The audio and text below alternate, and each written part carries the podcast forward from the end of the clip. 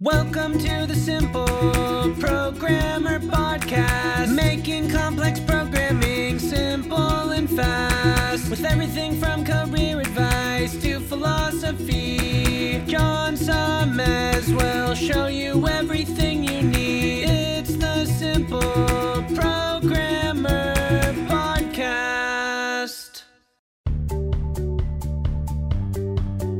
Welcome to the Simple Programmer Podcast, a short mix of career advice, philosophy, and soft skills from successful author and software developer John Sonmez.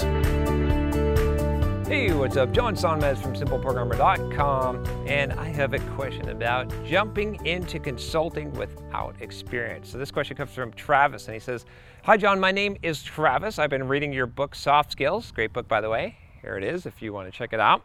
And I want to know if an independent software consultant is right for me at this time. I'm 23, finishing my degree at college. I have been a little over a year of programming in C Sharp. I've been specializing in WPF CRUD applications, and I've created many open source projects on GitHub. I've watched many online courses from Pluralsight teaching enterprise practices and patterns such as MVVM, repository pattern, dependency injection, and much more. I have had no formal software developer job, and I feel like it might be hard for me without any job experience to convince customers that they should hire me. Even though I have self taught myself far beyond my college degree. Furthermore, I feel like I have more knowledge than an average programmer that has one year of programming. Should I get a software developer job or should I jump straight into becoming an independent software consultant? Thanks, Travis.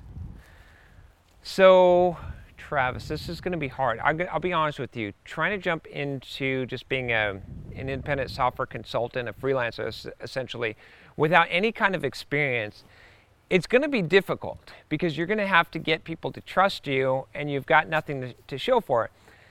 But I really don't see any reason why you couldn't do this if you do it the right way. So, number one, have a portfolio. So, have demonstrations of work that you've done. Obviously, you've got a good GitHub profile so you can show work you've done. That's going to help.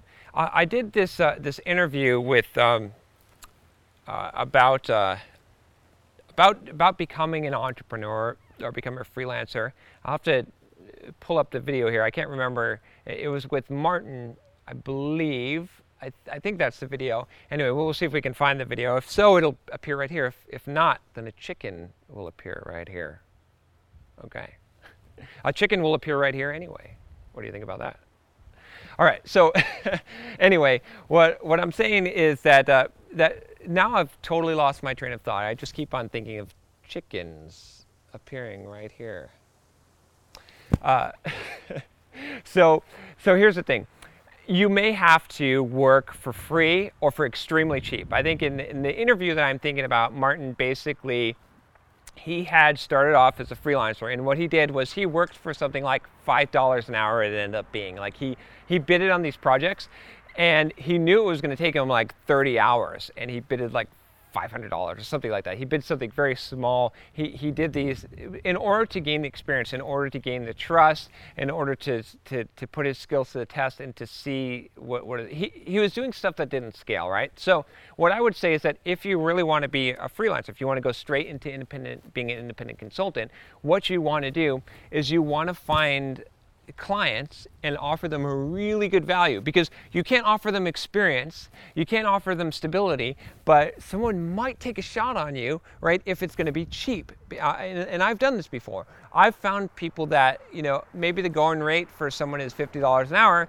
but I'll hire someone for $5 an hour, sure, and give them a crack at it because they're one tenth of the price and let them see what they can do. And if they do a good job, if not, if they do a good job, then great, then wow, I just got a super value. And if they do, if they don't do a good job, then I'll just chalk it up as, as just an, ex, an expense. And maybe they've given me something I can use, right? So there's a lot of people that will have that mindset, a lot of business people, and you have to tap into that mindset at first. That's, I think that's a good way to go. And then that's going to give you experience, and then you're going to be able to use that experience, and then you can be able to increase your rate. And just start at an extremely ridiculously low rate. Like, for example, if you're a software developer and you're billing, uh, you know, in the US here, let's say that you're billing like 15 or $20 an hour, let's say $15 an hour doing software development. Who if, if you actually have the skills and you've got a portfolio and you just say look honestly i don't have any experience. That's why i'm billing this rate. It's, it's a hell of a deal. I tell you that it's, it's a hell of a deal because i can do just as good of a job as someone who has five years experience but i'm going to give you this rate. You're going to have you're you're going to have customers. I guarantee you if you advertise that right you're going to have customers. And then once you do good work for them going to have referrals and you can start upping your rate because then you'll start to have experience. So you're just going to have to work your way up, honestly, if, if you want to do that. Uh, I will tell you that. Uh, that you do want to do inbound marketing though. You don't want to be going out and trying to get clients. Uh, check out my course on how to market yourself as a software developer. It's kind of designed for the, the, problem that you're facing here, which is is is you got to get people to come to you, right? And so if you build a blog, if you know how to market yourself and brand yourself and build a good personal brand, especially if you're starting out as, as an independent consultant, you you should definitely invest some in in that in building the brand, in building the inbound marketing, because it's so much better to have clients and customers coming to you and then then you going out and finding them. And so that's uh, you know I don't want to go too much into that to this because we've already gone on long enough. But uh, but essentially, you know, figure out what is a specialty that you're going to provide, what you're going to be the expert in, brand yourself as that expert in that area and that's going to help you more than anything else. So thanks for the question. If you have a question for me, email me at john@simpleprogrammer.com. And if you like this video, and if you like chickens, subscribe.